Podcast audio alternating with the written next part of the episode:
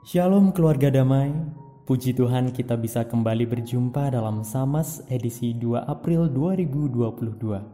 Sebelum kita bersama-sama merenungkan firman Tuhan, mari kita naikkan sebuah pujian.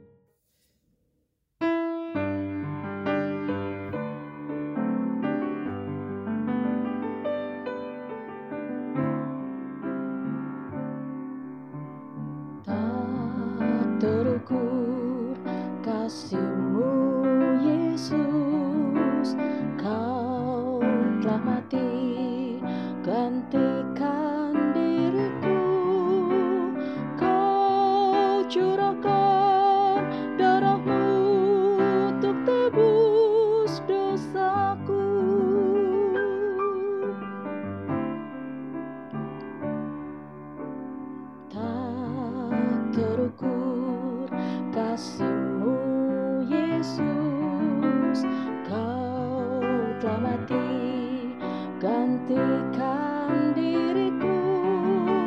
Kau curahkan darahmu untuk tebus dosaku.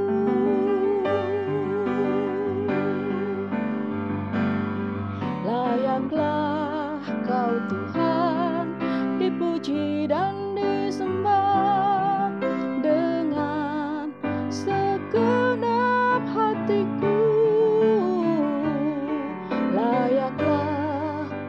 Tuhan dipuji dan disembah dengan segenap jiwa ragaku.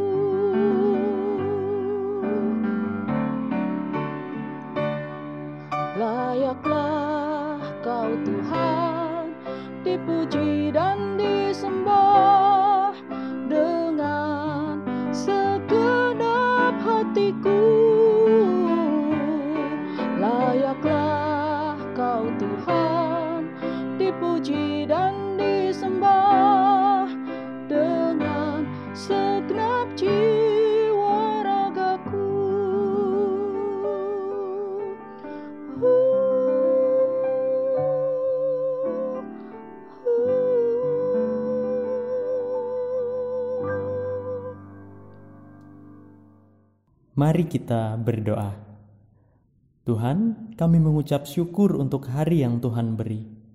Dalam waktu ini, kami hendak merenungkan firman Tuhan.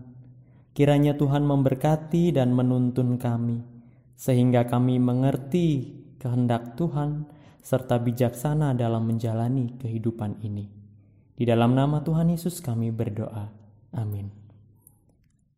Keluarga damai, renungan samas kita pada hari ini terambil dari Yohanes pasal yang ke-11, ayatnya yang ke-43 sampai dengan yang ke-57 dengan tema Persepakatan membunuh Yesus.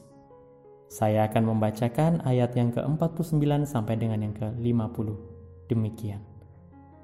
Tetapi seorang di antara mereka, yaitu Kayafas, imam besar pada tahun itu, berkata kepada mereka, kamu tidak tahu apa-apa, dan kamu tidak insaf, bahwa lebih berguna bagimu jika satu orang mati untuk bangsa kita daripada seluruh bangsa kita ini binasa. Keluarga damai, pernyataan dari imam besar Kayafas yang tadi kita dengar tidaklah muncul secara tiba-tiba. Kisahnya dimulai sudah sangat panjang sebelumnya Kalimat itu dilontarkan Imam Besar Kayafas dalam rapat Sanhedrin atau mahkamah agama yang dihadiri oleh para imam dan para ahli kitab. Rapat itu diadakan setelah orang-orang Farisi mendengar kabar yang tampaknya mengejutkan serta meresahkan mereka. Kabar itu mereka dapat dari orang-orang yang melayat ke tempat Maria, saudara Lazarus. Mereka menceritakan tentang kejadian luar biasa yang mereka saksikan, yaitu Lazarus yang sudah mati selama empat hari dibangkitkan kembali oleh Yesus. Para anggota Sanhedrin atau Mahkamah Agama ini resah setelah mendengar kabar itu. Mereka berkata, "Apakah yang harus kita buat? Sebab orang itu membuat banyak mujizat. Apabila kita biarkan dia, maka semua orang akan percaya kepadanya." dan orang-orang Roma akan datang dan akan merampas tempat suci kita serta bangsa kita. Mereka memiliki kekhawatiran yang bukan tanpa dasar juga.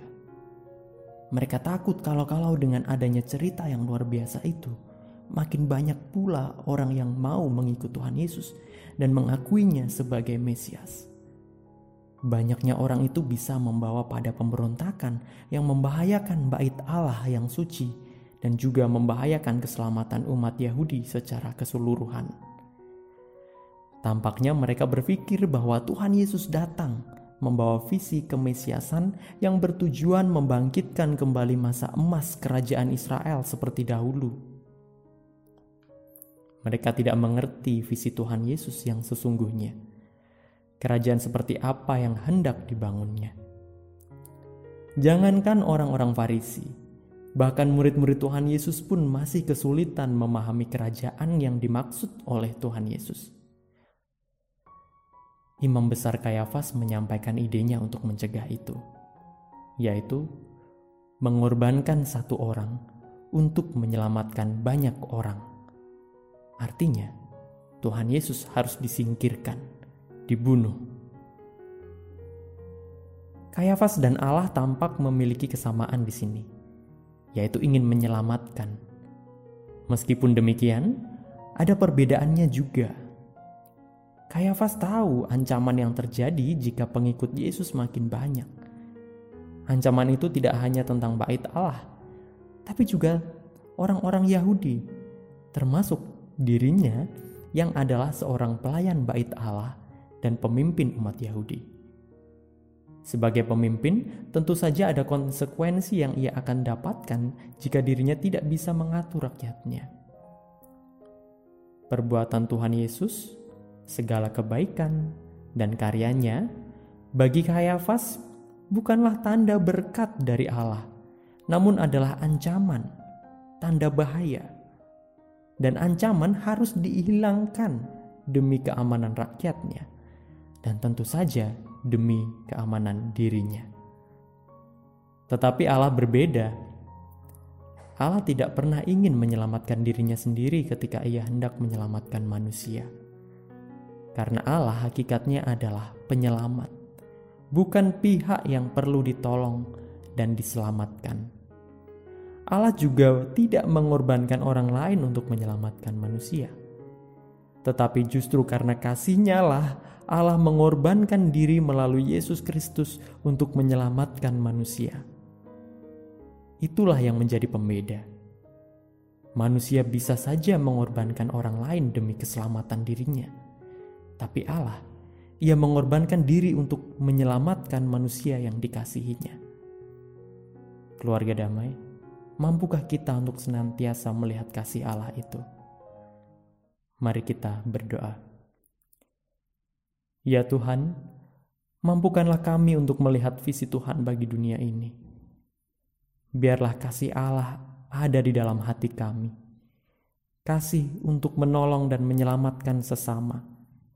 Bukan kasih pada diri sendiri hingga mengorbankan orang lain untuk keselamatan diri. Terima kasih ya Tuhan. Di dalam nama Tuhan Yesus kami berdoa. Amin. Keluarga damai, selamat mensyukuri hari yang Tuhan beri. Tuhan memberkati. Amin.